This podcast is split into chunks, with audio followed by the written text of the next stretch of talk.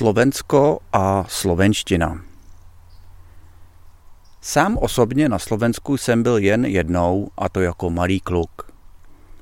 Bydleli jsme v malé chaloupce v překrásné vesničce. Na její jméno si už nevzpomínám. Lidé, kterým patřila chalupa, byli na výletě v Praze u naší prapratety a ta zase bydlela u nás doma.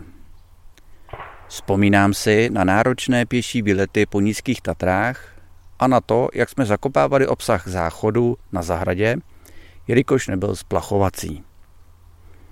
Československo zaniklo 31. prosince 1992. To mi bylo 13 let. Mnoho lidí to docela mrzelo, jiní byli zase rádi, že Slováci nebudou Čechy ekonomicky brzdit. Nyní si všímám v mém okolí nenápadné odtažitosti Čechů vůči Slovákům. Jakoby Slováci byli trochu méně cení oproti nám. Ale nechci zase moc přehánět. Slovensko je zde považováno jako vyspělý stát a poslední dobou je oblíbenou zemí, kam se jezdí na dovolenou. Slovenštině rozumím velice dobře. Občas se objeví slovo, kterému nerozumím, ale to jen málo kdy.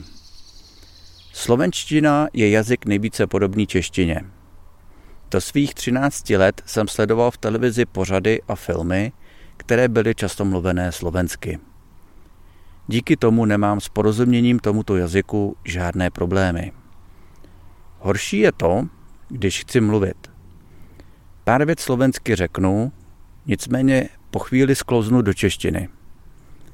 S lidmi ze Slovenska jsem vždycky mluvil česky, protože mi rozuměli stejně dobře jako já jim. Po rozpadu Československa se v televizi slovensky mluví velice málo a v rádiu ještě méně. Lidé, kteří už nezažili Československo, mají k mému překvapení občas velké problémy rozumět slovenštině. Nedávno se mi jeden mladý kolega v práci ptal, co znamená slovo těň, což v češtině znamená stín. Sám jsem to považoval jako samozřejmost znát toto slovo. Je možné, že slovenština není zase tolik podobná češtině. Je tu možnost, že se jazyky od sebe vzdálí natolik, až budou asi jako něco pouština a čeština. Na druhou stranu možná jen malou čerta na zeď.